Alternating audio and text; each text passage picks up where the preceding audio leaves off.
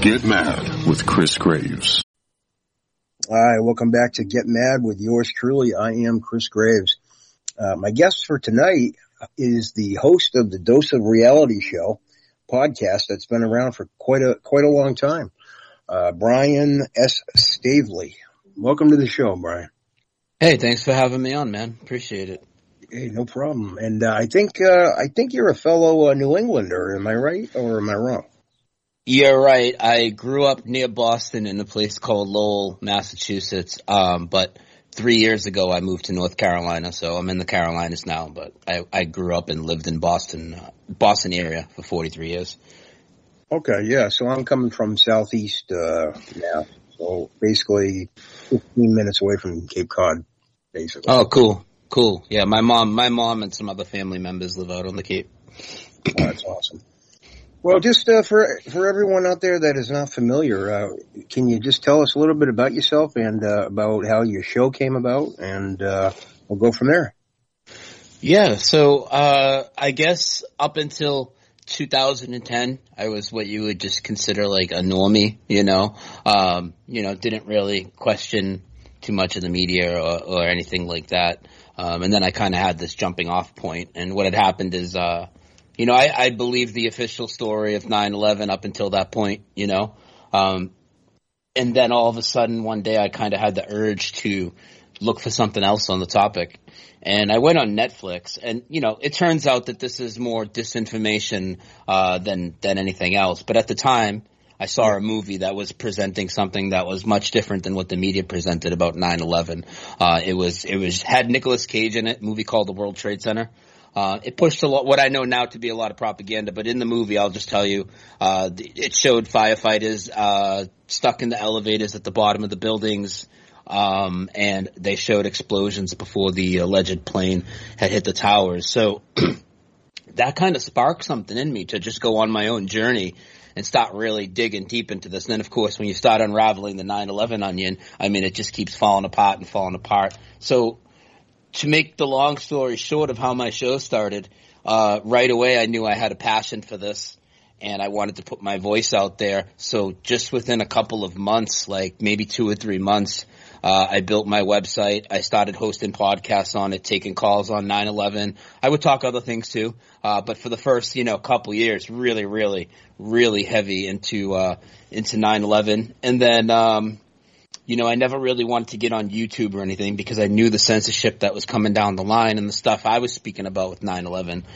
It's kind of a very taboo, and I'm sure we can get into that. But eventually, in 2017, after taking a break of doing content for about 2 years, I saw a lot of people pushing unnecessary fear porn based off of rabbit trails that I knew were nonsense in the truth community. So I came back.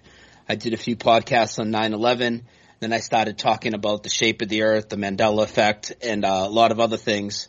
And then in the middle of 2018, I started doing videos, and now I've been making videos for about 5 years. And that's pretty much where we are now. I don't really do podcasts anymore, but my whole archive is still up. People can go on my website and check everything. So I covered all the other stuff too in between, the shootings and the stuff like that most people, once you start looking and seeing fabricated events, you start to kind of dig into it. But I kind of transitioned away from that a little bit over the last several years, not focusing my energy on stuff that I know is fake already. But it's great that people still do it, and we can definitely get into as much of that as you want to. So I pretty much started with, I had a passion for people to not live in fear. Of course, initially it was the anger and shock of seeing that our government and the media would lie to us about 9/11, but of course we evolve on our journey, And that's all we've been doing for the last 3 years is living in fear. Yep.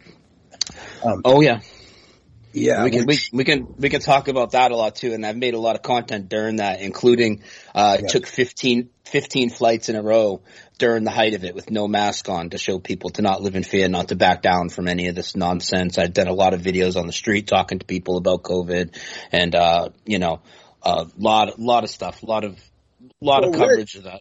Right off the bat, let's just give everyone the address for it. I'll have that in the show notes for everyone, but let's just give it right off the bat. Where's the best way to find your video content that you're mentioning right now?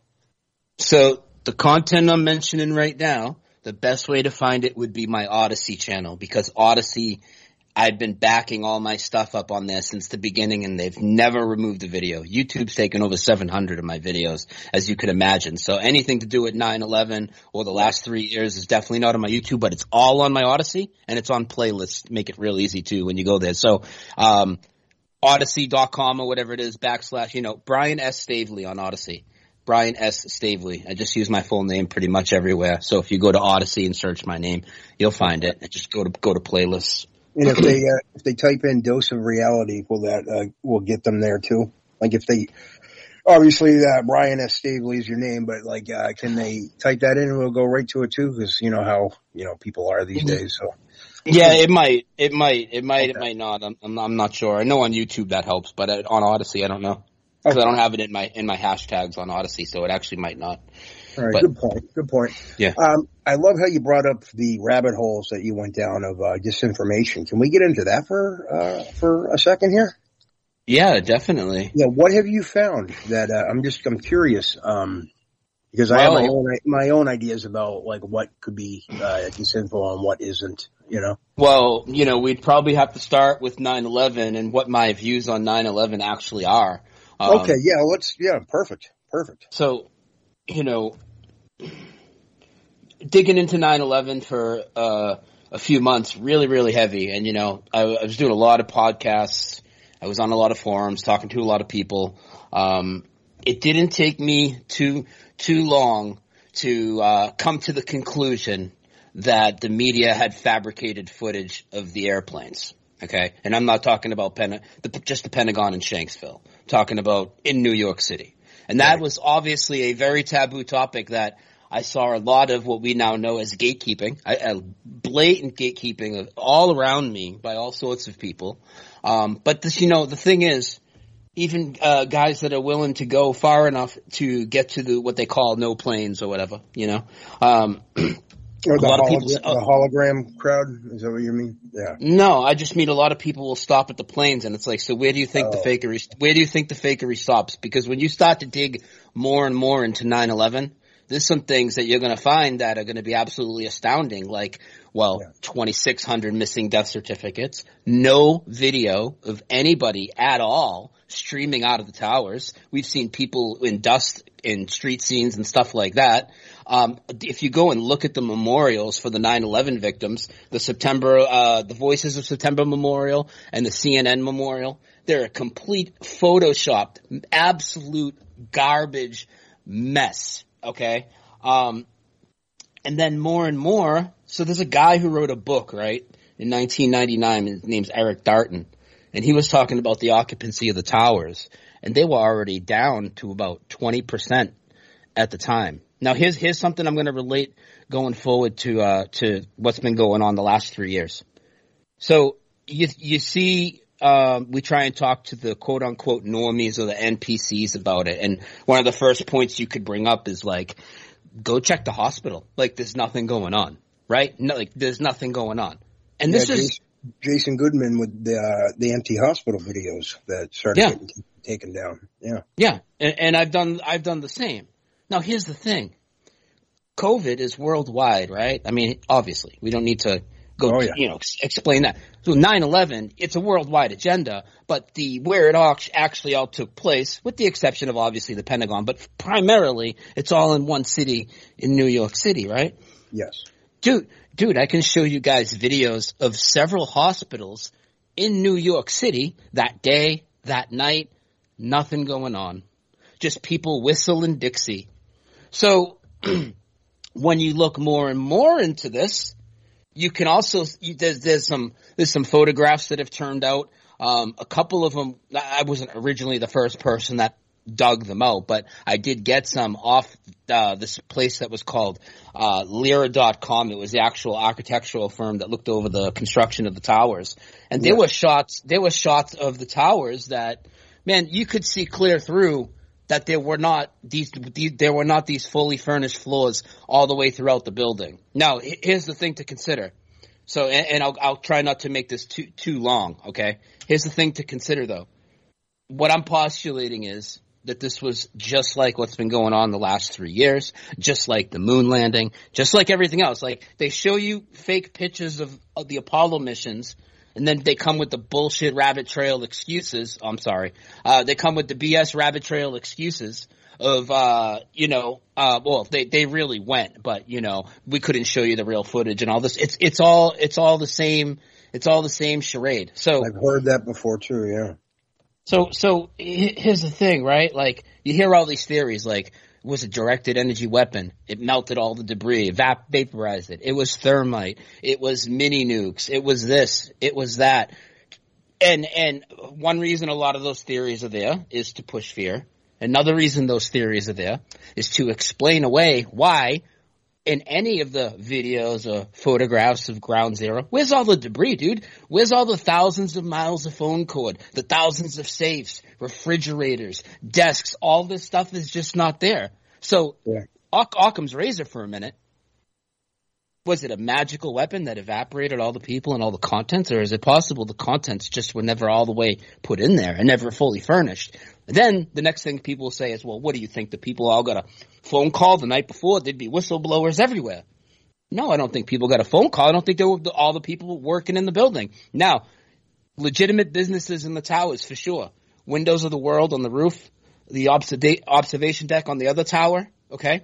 But you know what else there was there? There was a subway that went through the basement of the World Trade Center that brought hundreds of thousands of people a day. And what would those people be dressed like? Well, they'd be dressed just like people that work in the towers. So you got foot traffic going in and out. You have real elevators that go up, but they skip huge amounts of floors and take people right to the top so people can get real tickets, really go into the observation deck. But it was just a big, huge magic trick. And this is not something like now it's kind of like, oh, you can call a shooting or, you know, are these things fake now? This was very taboo back then. So I didn't just like – I'm not just saying this because, hey, I think everything's fake now, so that must be as well. Dig into the witnesses. Like, there's so many staged witnesses all over the place. They're not staged because a real event went down and then they staged actors all around. There's actors all around because it's a staged event. Now, if you think about it and people want to think everybody in the world is evil – it's not really the case. Just like if you walked across the street and talked to your neighbor, you could probably have a barbecue with them rather than some like racial controversy going down that the media would want you to believe, right? That's the reality of the situation. So let's just say I'm running 9/11 on the ground. Like I'm some federal agent guy, whatever, and I got to get like 100 boots on the ground to do whatever, seal a perimeter, put explosives, whatever it is. I walk up to them and I say, hey, you were going to do this, blah, blah, blah, for the good of the country. We're going to compensate you and your family, this, that, and the other. But, you know, a couple thousand people might die here today under this rubble. Dude, nobody's going to go along with that. Now, think about it. You walk up to these same 100 federal agents. You don't even got to give them extra compensation. You guarantee them a hair's not going to get hurt. These guys are government bootlickers. And this is also why you don't have real whistleblowers, because if you really – if one person dies, you murder one person, you're going to have real whistleblowers come out that have guilt because of the death on their conscience later on, you know. So even if people don't agree with me, I think everybody has to at least look down these avenues. So my take is that 9/11 was used to play the truth movement. So follow me here. Like people wake up to 9/11, right? Say right now you guys walk up to a normie and you bring up Tower 7 conversation, right? They're not going to know what the hell you're talking about. You know who will?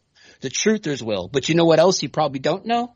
That didn't just air on the BBC 20 minutes early. That aired on like 4 or 5 different stations, just not big known ones. Because they wanted. I got one right for you right now that I found that it was really curious. CNN reported it at 10:45 in the morning.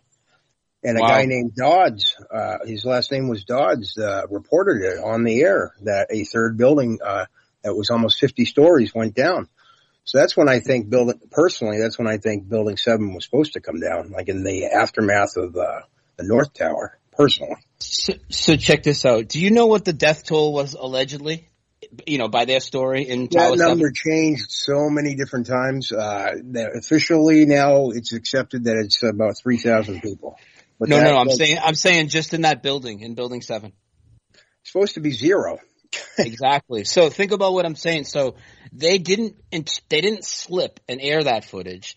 They planted that footage for the truthers, so then they'll run around saying things like two planes can't take down three towers, right? They're all saying that, backing up the myths of the plane. But here's the other thing.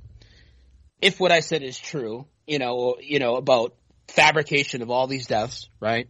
And if some of the ways you could come to these conclusions is digging through things like the Victim Compensation Fund, the memorials, things like this, right? That's a reoccurring thing, even with the shootings as well, and it's the same person that's in charge of a lot of these. They made a movie about it, about this guy, and Michael Keaton, of all people, played him, about the cost of human life.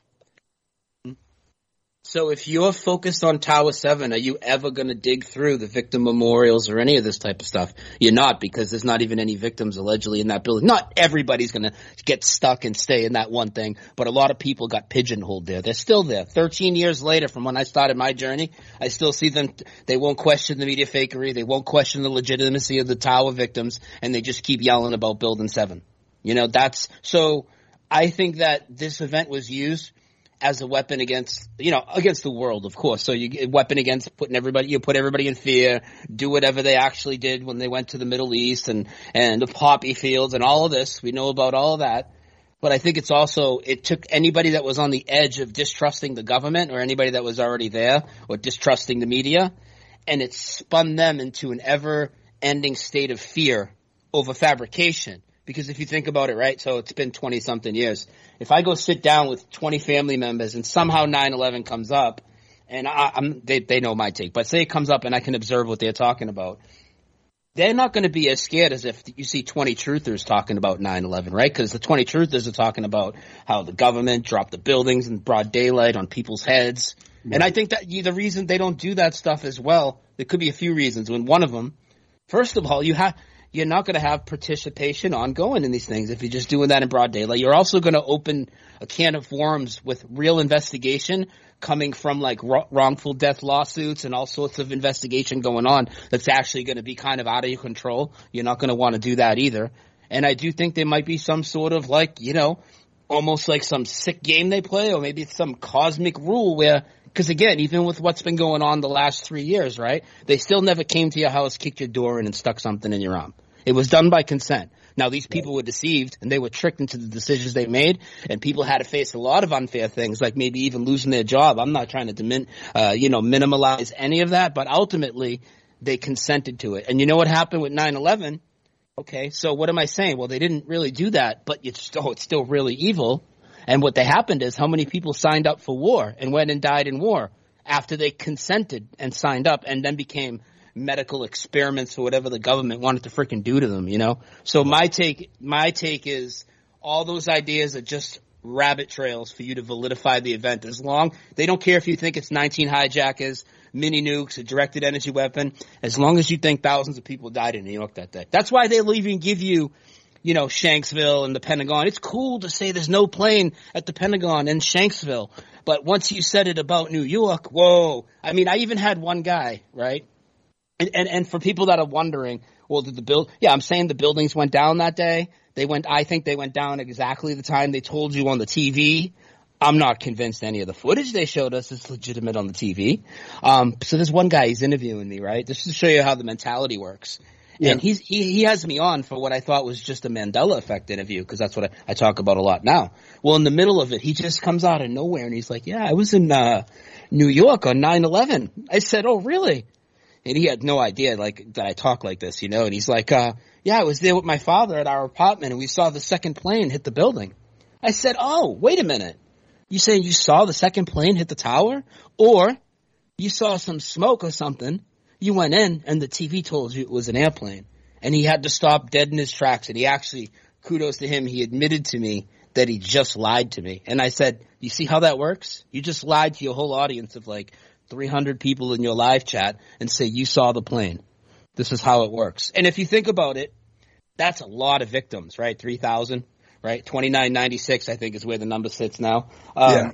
Where are all these people every September 11th posting pictures of their relatives that they lost in the towers, or we had to get together for Uncle Jimmy? You don't see any of that, dude. It should be flooded on all your social media. keep an eye out for it this year. You'll notice it's absolute crickets, but people will post all the dumbest crap you could imagine. But yeah, so that's my take on 9/11. I know we can't spend the whole show on that, but I think it was important to roll that out so you know where I stand. I think this has been complete media psyop, just like all the school events that happened after that, just like what's happened in the last 3 years. Not an over. Here's the rabbit trails again. Ready? It was leaked from a Wuhan lab, or it was the people getting sicker from when they turned 5G on. In reality, the hospitals were empty. Nothing's going on, but fear. There was a lot of fear, yeah. And they were using CBS got caught twice airing footage from Italy of an overcrowded hospital. And that came out in like New York Post and everything. And I remember that very clearly. Absolutely crazy. I did some first and second and third week of March. I filmed inside a few medical places, urgent cares, completely nothing going on. And I sat there and had a conversation with this nurse. It's on my Odyssey channel for about 15 minutes. And she was so programmed by the TV. She literally on video, she didn't know I was recording. She literally though on video told me that to not go visit my grandmother because I was going to kill her if I hugged my grandmother. This is only in March. This is the first weeks of it, you know? Yeah. And then she's telling me that, she has Zoom dinner with her family, but not even her extended family, like the family in her house all stay in their own room and they go online and they eat dinner in front of each other over the internet, but they live in the same house. She told me that when they go and pick up her mother, they like take a different car so they don't have all the family's germs infecting her, and they just drive the car that the husband only drives for work, and I'm like, wow, these people are so freaking gone. We went to the testing sites, and of course they were empty. The refrigerator trucks that they said had running in New York, and one of my friends went there, completely off. They just I wanted to ask you that. Yeah, if you got the refrigerator truck footage, because came across that. Yeah. Absolutely, man. It was absolutely ridiculous, and just the idea that I could get on a plane and people are telling me like, oh, you can't fly. Flights are grounded. I'm like, I just went on Priceline. Like, what are you talking about? People just soak up the fear from the media. And of course the media gets away with it. Man, there's no value in the mainstream media at all. That's my take. I know some people still think, oh, analyze it for this. It's just absolute brainwashing. It's propaganda. Awful. Yeah, absolute propaganda, dude. I wanted to ask you before we leave the topic of 9/11. Do you remember the Harley Davidson guy? Yeah, Mark Humphreys. Yeah. Well, Mark Wallace, Mark Humphreys. He supposedly worked for Fox News at the time. Can you tell? I don't know why I always mix those names up too. And there was some confusion in the beginning, and I should get it straight by now. But both names were attributed to this individual. But for those that are not familiar, can you just tell them a little background on that, because that was eye opening before any of the when we came into the era of the hoax and everything. And crisis actors and stuff. This guy seems like such an actor at the time. And it was the first time I had ever come across something that I'm not saying he was, but the way his demeanor and the way he acted and talked, like, can you just tell people who I'm talking about? They interview this guy that's supposedly, just this guy that happened to be on the street in New York that day. And let's remember that, what they say happened to the towers. It would have been the first time ever a steel frame building skyscraper collapsed like that.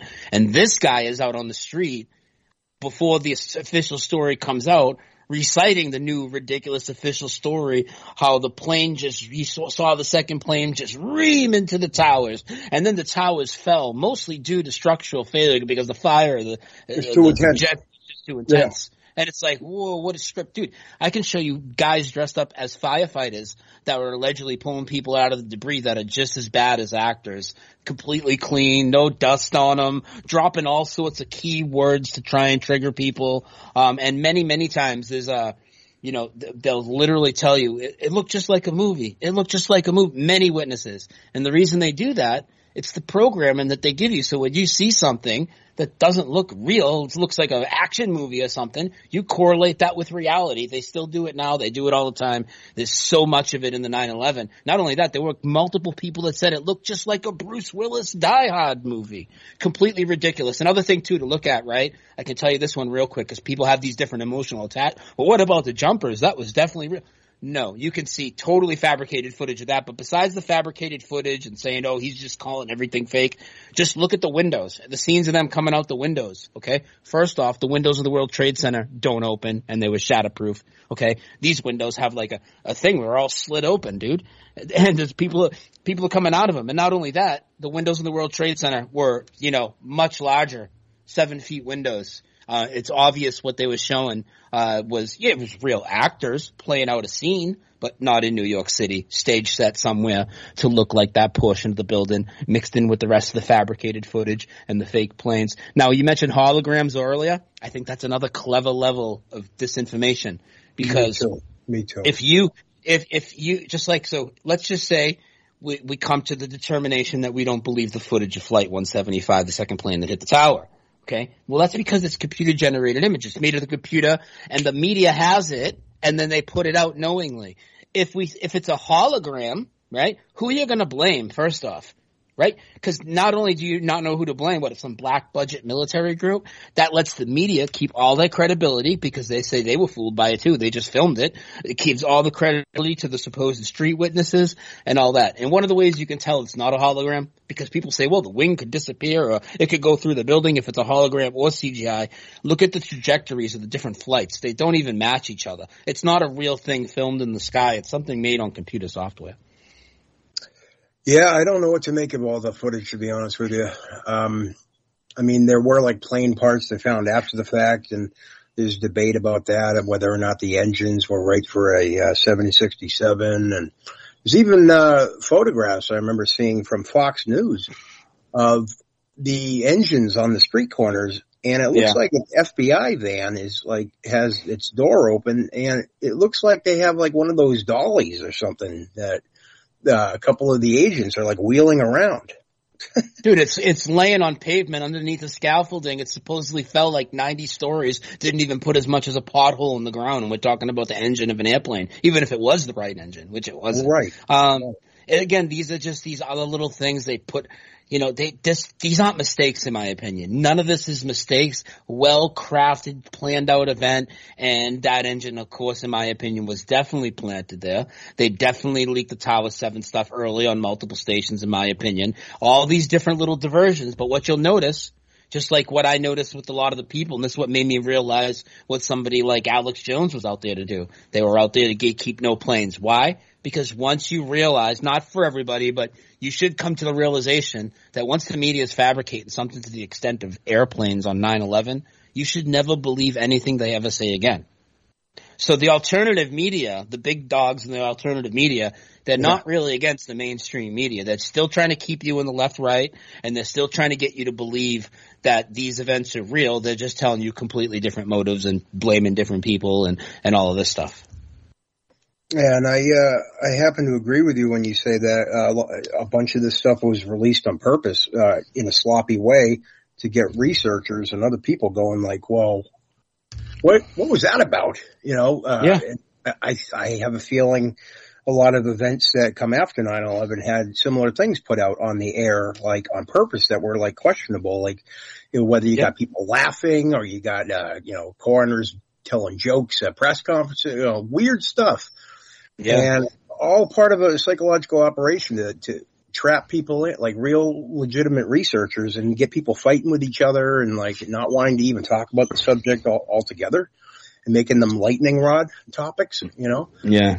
Yeah. But on that note, we're going to take a little break and we'll be right back.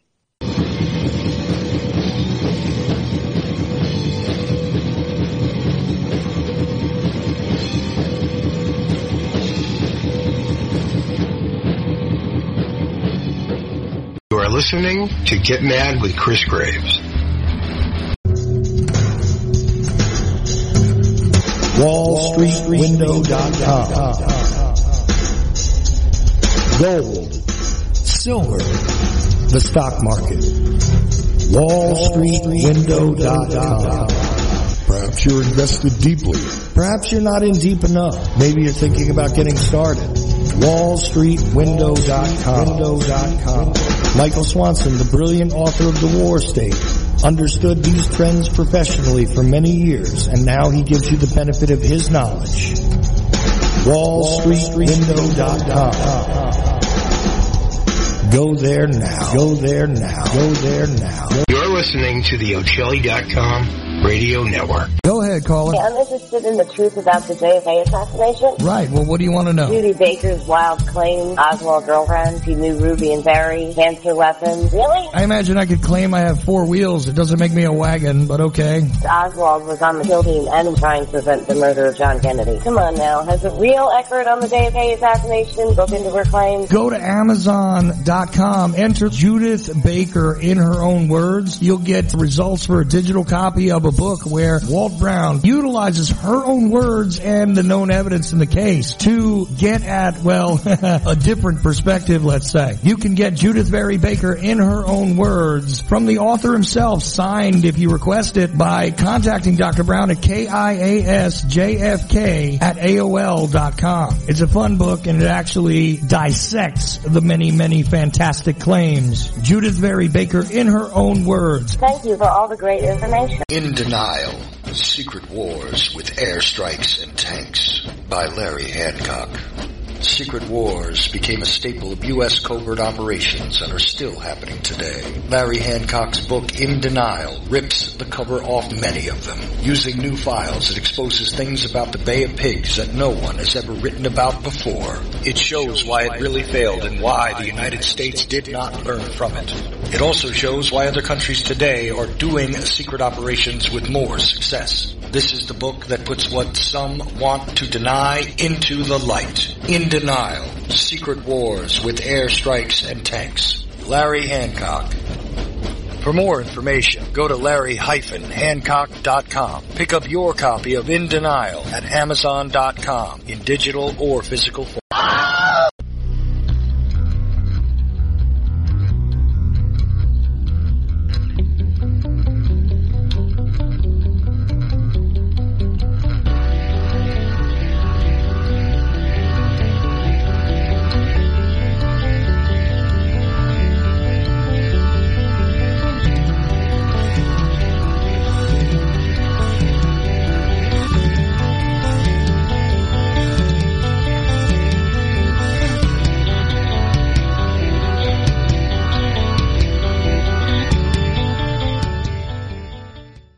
Chili.com. Revelation through conversation.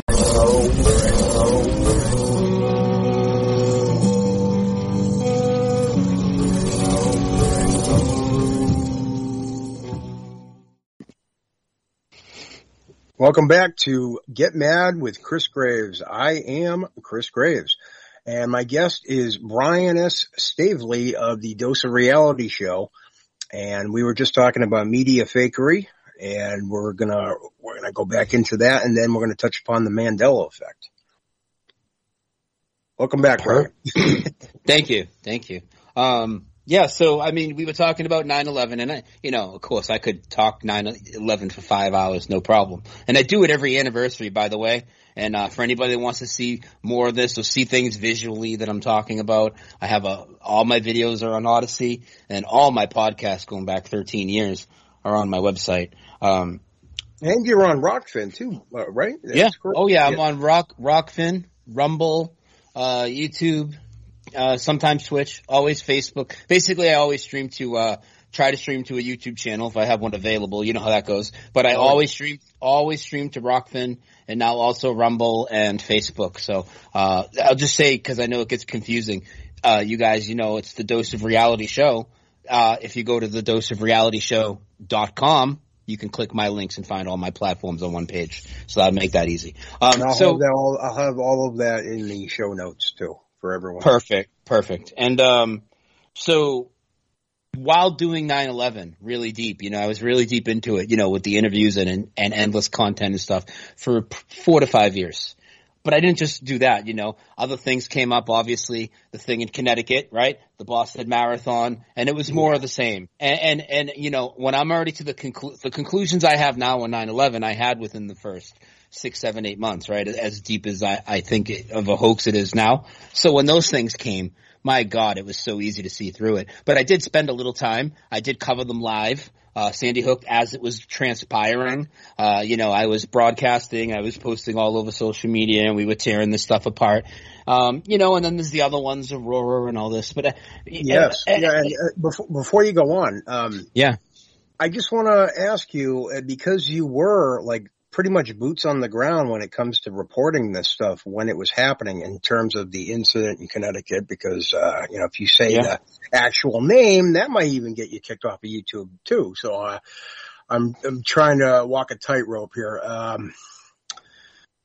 Basically, did you have the fear of God put into you when they started doing all the defamation suits and trying to make examples out of researchers? No. Okay. No, I really didn't, because I looked at that as a scare tactic, just like I looked at the whole nonsense with Alex Jones flipping on Sandy Hook and that lawsuit supposedly billions of dollars. That's just to scare people from speaking out, in my opinion. And people have said this to me over the years. If you call this fake, people are going to sue you. I'm like, okay, and I give them my name and tell them where I'm from and say, come sue me. Nobody's coming to sue me. That doesn't even come into my thing at all. Okay. And also important to say, in 2011, someone mentioned to me, hey, you know, with this 9/11, blah, blah, blah, but you should also take a look at the Apollo footage. So needless to say, it didn't take me more than a weekend to realize that was complete nonsense, but I kept looking, you know, I didn't just say, okay, I've made up my mind.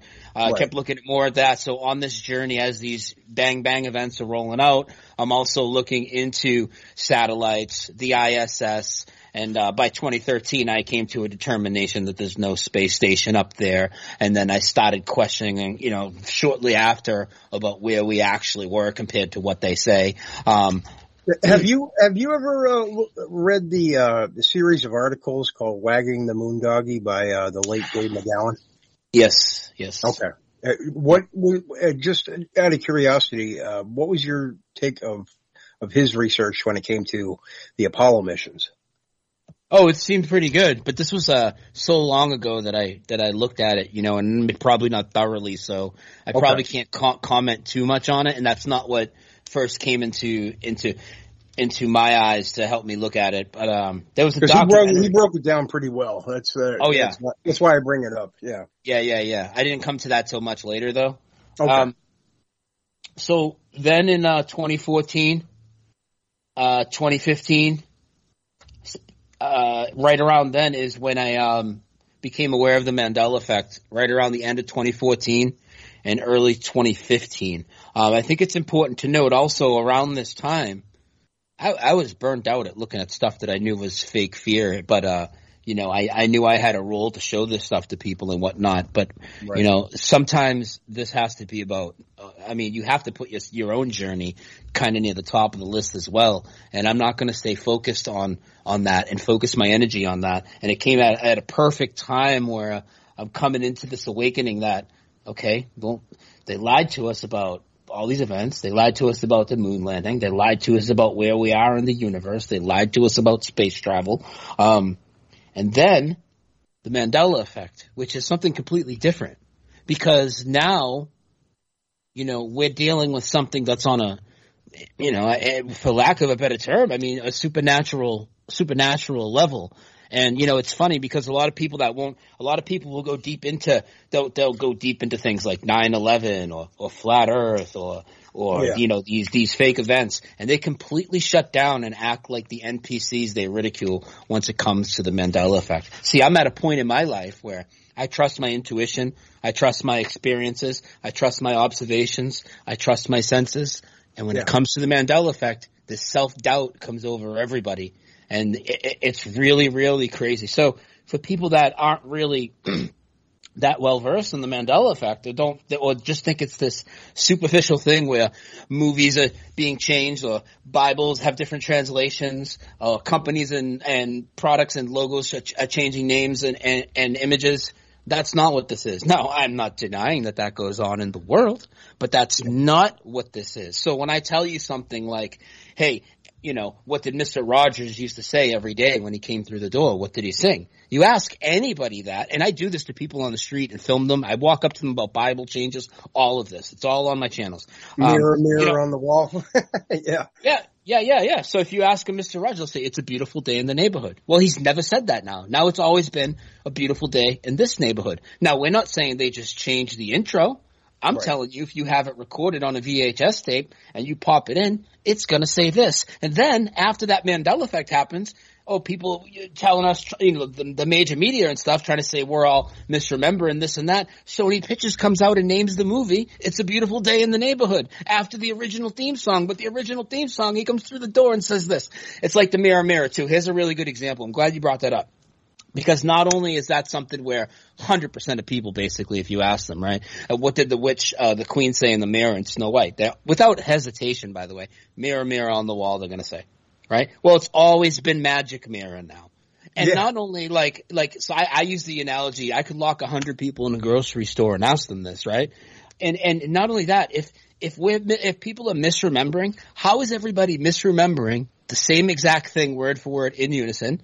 Example after example after example. And where's the variation? Like, where, and not only the variation of the mistake, like there should be other words mixed in, right? Where is the, where's the balance? Like, why is it like there should be more people that remember the current reality is what I'm saying. And there's damn near none of them. There's damn near none of them, you know? Walk up to anybody and ask them the most famous type of avocado. If they don't say anything real fast, tell them starts with an H. They're all going to tell you Haas.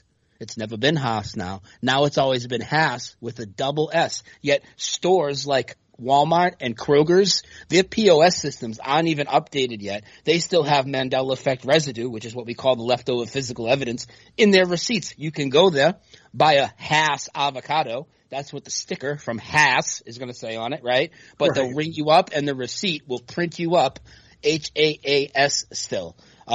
Really wild. Bible changes. You know, you ask anybody, and I do this to pastors and preachers on the street, okay? Yes. You ask anybody in the book of Isaiah what animal lied with the lamb. So I'll hesitate for a second for anybody listening, and I already know you already have in your head, guys, and you're all thinking, lion. Of course. Like, what a dumb question. But now it's never been the lion, and it's always been the wolf. Yet hundreds of millions of people all think it's the lion. You know, there's other animals in the Bible. Why is there no variation? Why does everybody think it's the lion when it's always been the wolf? Why are there stained glass windows with a lion and lamb everywhere? This church is named it. Restaurants named it. The endless ornaments, merchandise, trinkets. Every pastor and preacher, I have videos showing just hundreds of them quoting it, you know, and for all different reasons. We have them doing it in Hebrew. I mean, we have everything people are asking for as far as evidence, and people bury their head in the sand over this. There's a big one for me, and I don't want to stay on the Bible for long, but there's one more I want to address because I cover this one a lot, and that's Matthew 18:20, where if you're familiar with this one. I'm not familiar with this particular one, but I know there was a bunch in the Bible now, which were really there's so many. There's so many, but it used to say where two or more are gathered in my name, there I'll be in the midst. Yeah. So what it's saying is the presence of God will be there where there's a gathering. Just before what rolled out 3 years ago the Bible got Mandela affected on that verse, and it now says where two or three are gathered, as in like a limited gathering. And then who were the first people to limit gatherings? It was the churches. So it seems like warnings and messages, hey, the wolves in sheep's clothing, right? Warnings and messages are coming through this Mandela effect. And it's not only doing it in the Bible, it's doing it through music. Like the California Dreamin', I get down on my knees and I began to pray. Now it says I get down on my knees and I pretend to pray. Again. Yeah, that's a weird one too. Yeah. Well, they're all weird, but No, I know what you mean. Also, Desi Arnaz apparently never said, Lucy, you got some splaining to do. Apparently, that never was uttered on I Love Lucy, people are trying to say. Who never said it? Desi Arnaz, you know, like. Good luck with that because I just dropped another one on you. He's never been Desi Arnaz now. Now he's Desi Arnaz. There's no E in his last name anymore. Two Mandela effects with him. Desi Arnaz. Wow. Lots of changes. Joel Osteen. Everybody thinks he's still Joel Osteen. He's always been Joel Osteen now. Charles, the guy that writes the Peanuts books. What's his name? Charles Schultz. Not anymore. What is it now? Now it's Charles M. Schulz. No T in his name. Famous toy store in New York City. It's in the movie Big. It's featured. It begins with an F. Oh, F.A.O. Schwartz? Never existed. That lost the T as well. Another German name change that lost the T before the Z. You see the patterns here? F.A.O. Schwartz. F.A.O. Schwartz now. There's a whole string. My biggest Mandela effect is called Black Tom. Are you familiar with that? No, but I know Black Peter, the Santa's evil helper there. So it's hilarious because when I say Black Tom, people are like, who the hell is he? It's not. It's an event. It's not a person. Okay. But check this out. So you guys looked at like 9/11 and stuff, and one of the things we were always told in school and in like the 9/11 documentaries and even in the mainstream 9/11 era was 9/11 was the second major foreign attack on U.S. soil. What was the first? Yeah, I looked into that. Now it was like 1918 or something, and that's why the Statue of Liberty was like in going up into the torch is like off limits now. Am I kind of in the right area? Yeah, oh yeah. So I was always told it was Pearl Harbor, but now it's Black Tom, which is the event you're speaking of. And yeah, now Black Tom. Yep. Now in this reality, two German spies snuck in through New Jersey and blew off what they're calling now 1 million pounds of TNT in the largest, quote-unquote, non-nuclear man-made explosion in the history of the world. They blew it up in New York, 120 injured, 5 dead, and the Statue of Liberty damaged so bad that nobody's ever been to the torch. This happened in New York. And I have friends that will swear up and down that back in the 80s, they had pictures taken being in the torch. And they'll swear over their children over it. I say, well, where's the photos?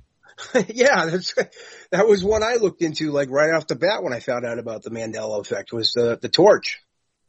And even Ellis Island being moved a little bit. Like the location. Not even that it's – yeah, I mean, the statue's never been on Ellis Island now. I know the Liberty Island, but I mean even Ellis Island by itself apparently is like not in the same location. Yeah. Yeah, there's a lot of shifts like that. New York's really shifty. But please continue. Black Tom, now that you spelled it out like that, I do remember researching that and being like, how the hell were we never taught about that?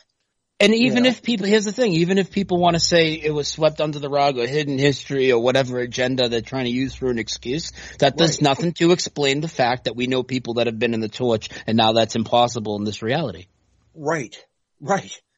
You know? It's gigantic, dude. Geography, I'll talk more about these German attacks because there's a bunch. But what woke me up to it, originally the first thing I saw was Berenstain, and I got the deal right away. I kind of understood what was going on, but I was still looking a lot at the NASA stuff, and it just took me a few months to really get into it. And then I was presented with geography and South America and Cuba and that whole deal with the Panama Canal completely blew my mind. Because if you ask people what direction, this is how I ask people. I say, hey, where's South America in relation to North America? And they'll say, well, it's underneath it, right under it. And it's way over about 1,500 miles to the east now. And I'll say to them, what direction does the Panama Canal run? I even asked the guy that was stationed there for 6 years. He brought it up in an interview that I was given. He had no idea where I was going, and he started talking in detail about how he worked in the canal, and he started telling how about locks work and all this. And I said, hey, what direction does the water run? He said, east and west. I said, you better check again because now it's basically north and south. It's got a little northeast, southwest thing going. It's not east and west now because the continent is so far over to the east that Central America no longer connects on the top. It connects on the left side of it. And on top of that, I asked people, where's Cuba in relation to Florida? And tell me about its size. Yeah. Small island to the southeast of Florida. Well, now Cuba's as big as Florida. It's also so far west of Florida. It's east and west because it's so big. It's almost connected to Mexico. And you know what's interesting? So on Jeopardy the other night, my friend made a short video on this. They asked a question about what island is like blocking that waterway that's over there on that west side now where Cuba is, because it's like blocking a big part of the Gulf of Mexico. I forget how they worded the question.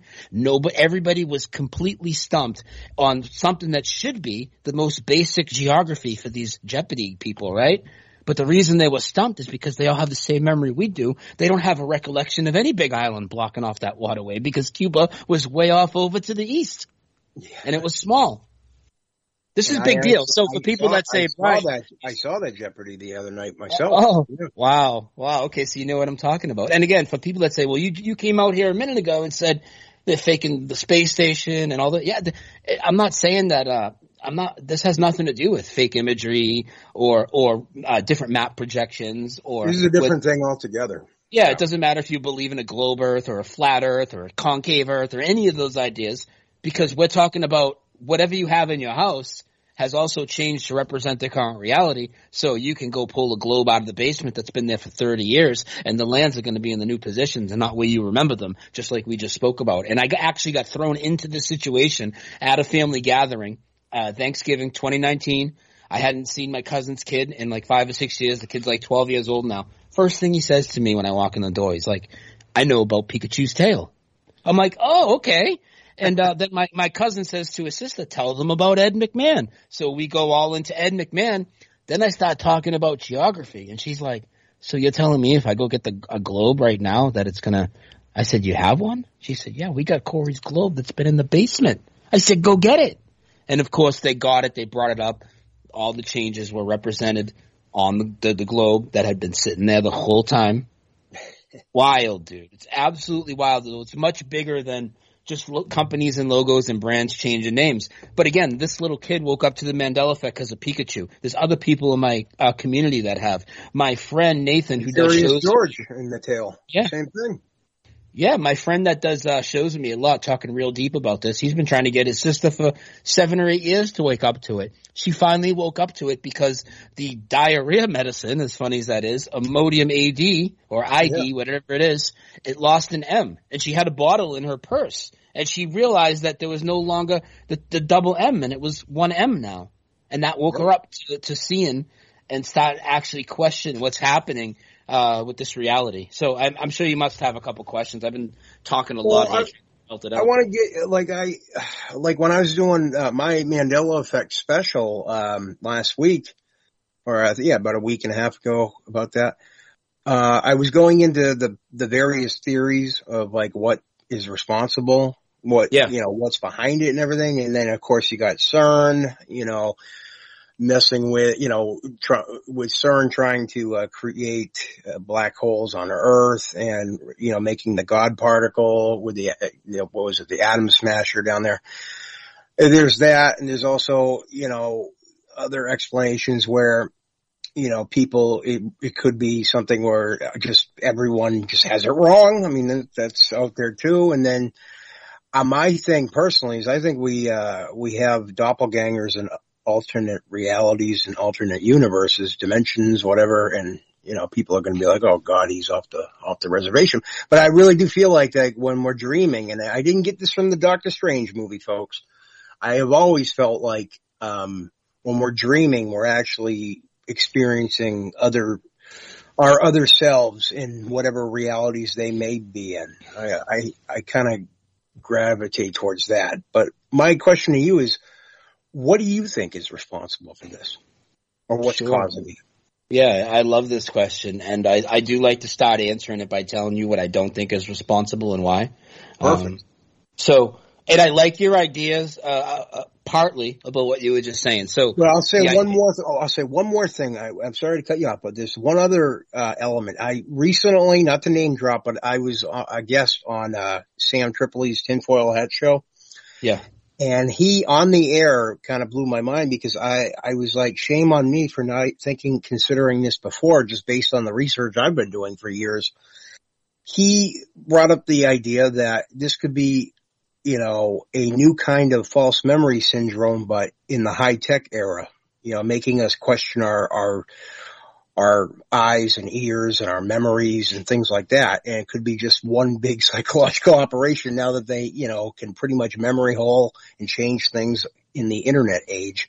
So I meant to put that out there too. So yeah, well, that one I think is pretty much nonsense because we have so many things that are not just a line that we saw a few times in a movie or whatever. Even before we address the residue, some of this we have anchor memories built up around these experiences that for me to think that that's just false memories. Like if they made an argument for like that and we didn't scratch the surface too deep, yeah, Berenstain and Curious George, you could maybe see that. But I know that the Volkswagen logo didn't have a break in it because I had a 97 Volkswagen Jetta GT. I would wash the back of my car. I would order parts for it.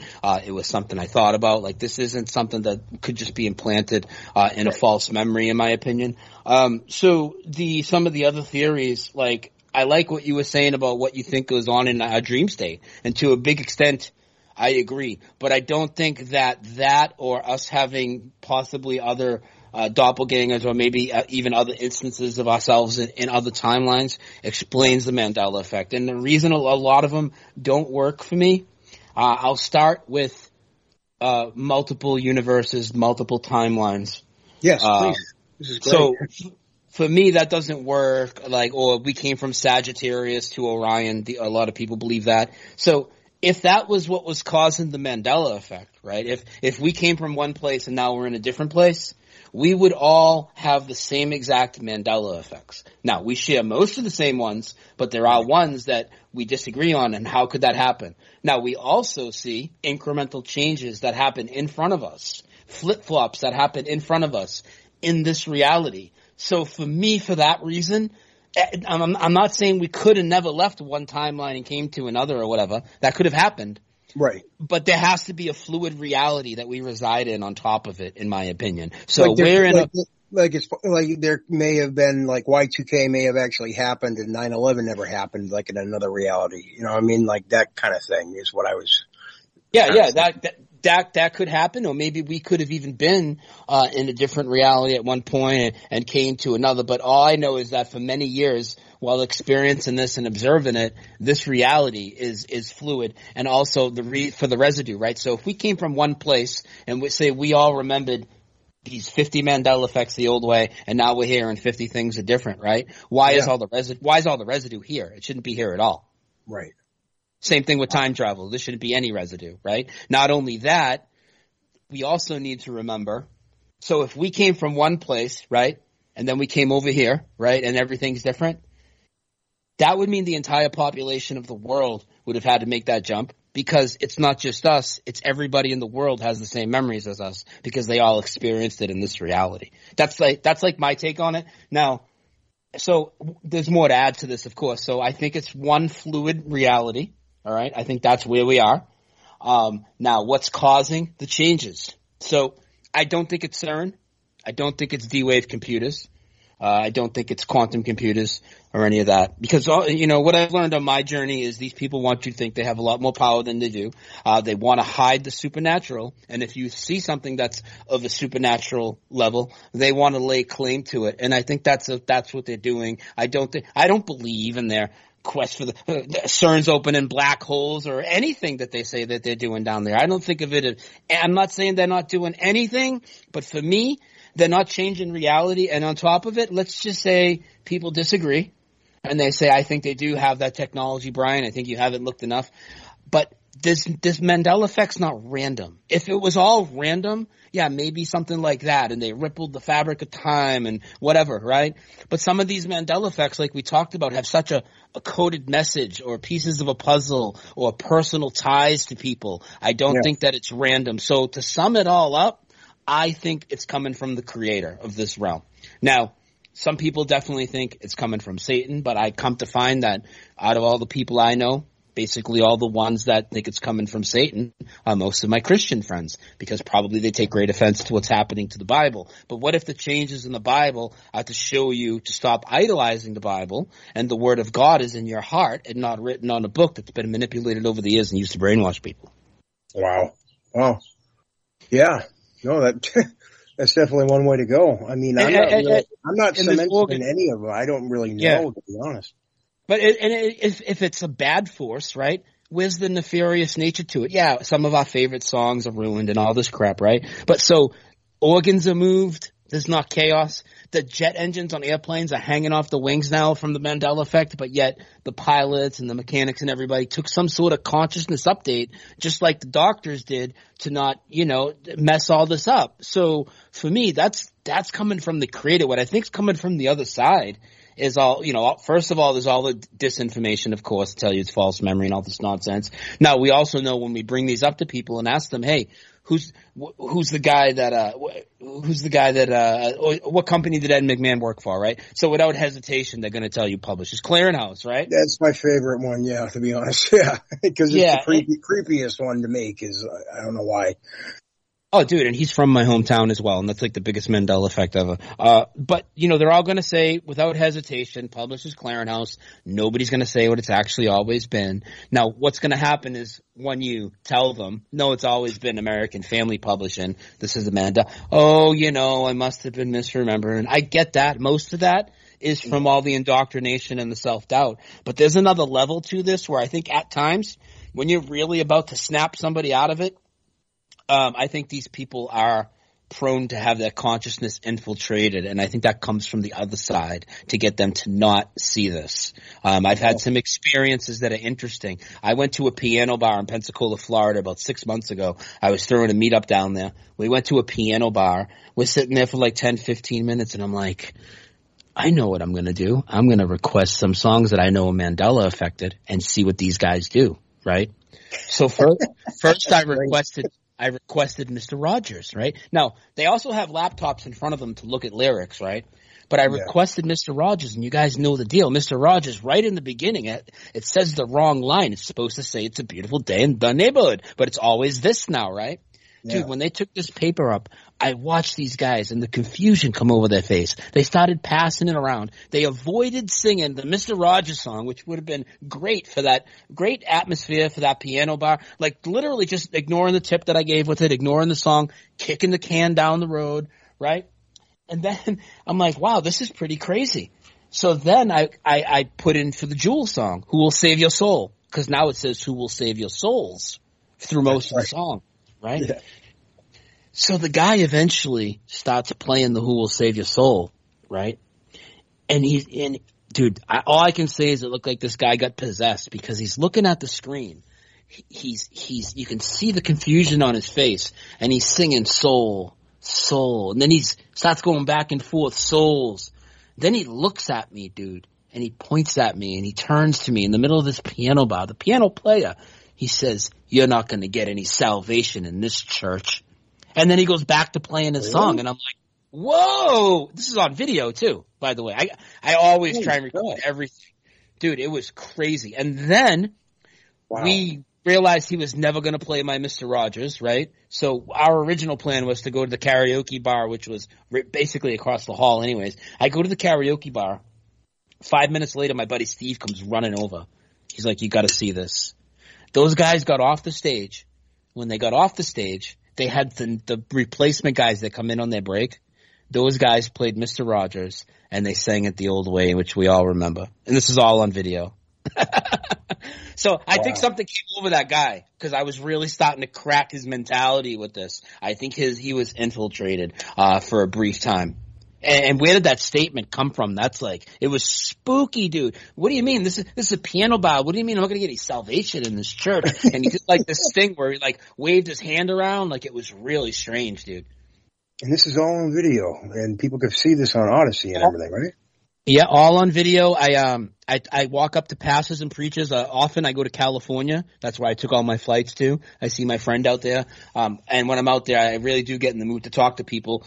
And I talk to a lot of people preaching on the street with the Bible, and I just roll over these people with Bible changes. I don't mean that in a rude way. Like I'm very nice to them, and I try and get them to see how important this is. But I mean, I'm like batting 1,000 for like ever, you know, on every Bible change. They remember, you know, I asked them what animal lied with the lamb. I got 3 guys opening their Bibles at the beach, completely blown away. You know what I mean? There's Jehovah Witnesses in my town over here. I went over there and talked to them not too long ago, filmed them. Of course, they remember the lion, and now it's the wolf. The wolf will live with the lamb for a while. That's what it says in the Jehovah's. I think it's the New World Translation, I think it's called.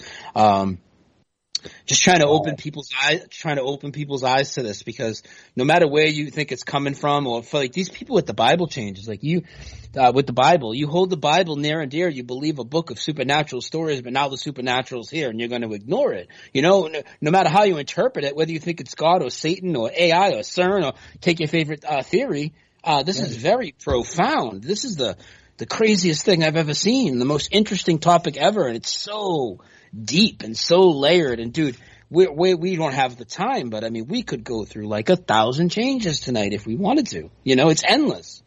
You know, what do you make of? I think it's her name was Fiona Broome, or still is, unless that changed. She doesn't want to talk about the Mandela effect, which she coined that term. And she won't do any interviews where she'll talk about that. And that's no offense to her, but that's all I really want to talk to her about. Yeah. I don't have anything good to say about her. I don't think she's just a propped up name that they use. She, every once in a while, she'll pop up on Coast to Coast AM out of the blue.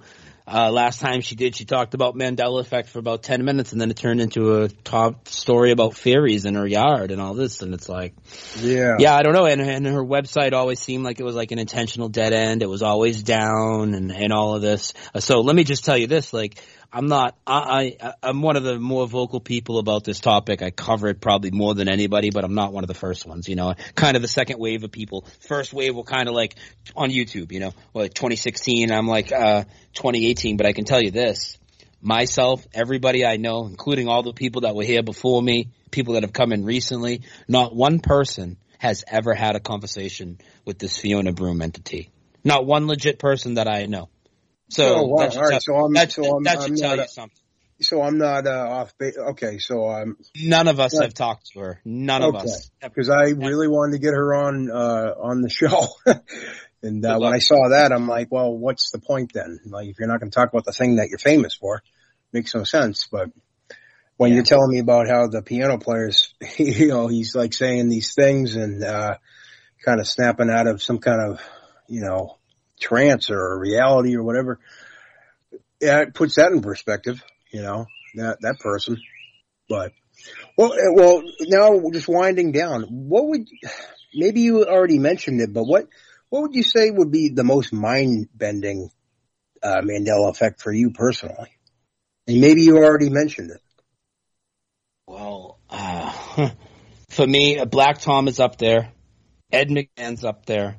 But also my neighborhood that before I moved down here to North Carolina 3 years ago, the neighborhood I was living in completely changed. And I have a series of videos on that.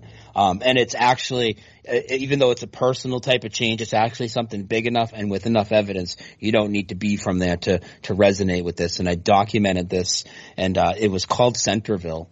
And the name changed to Centralville. Of course, it changed on all the old maps, and this stone monument changing is actually what made me realize it. But the crazy part is, you would figure if I'm going to go out and talk to people in Lowell, which is the name of the city, the neighborhood Centerville, and I'm going to go out and talk to them, they're going to tell me it's Centralville, right? And they're just going to take the update, and it's always been Centralville. That's not what happened. Everybody still, 4 years later, just about everybody still thinks it's Centerville. I even called every cab company in the city, every business that's staring at the monument that now says Centralville. They're all telling me Centerville, Centerville, Centerville. People can see this picture on your Twitter as well, right? Yeah. Well, the picture of me is in front of the monument, but the monument's the new way, obviously. But I called City Hall.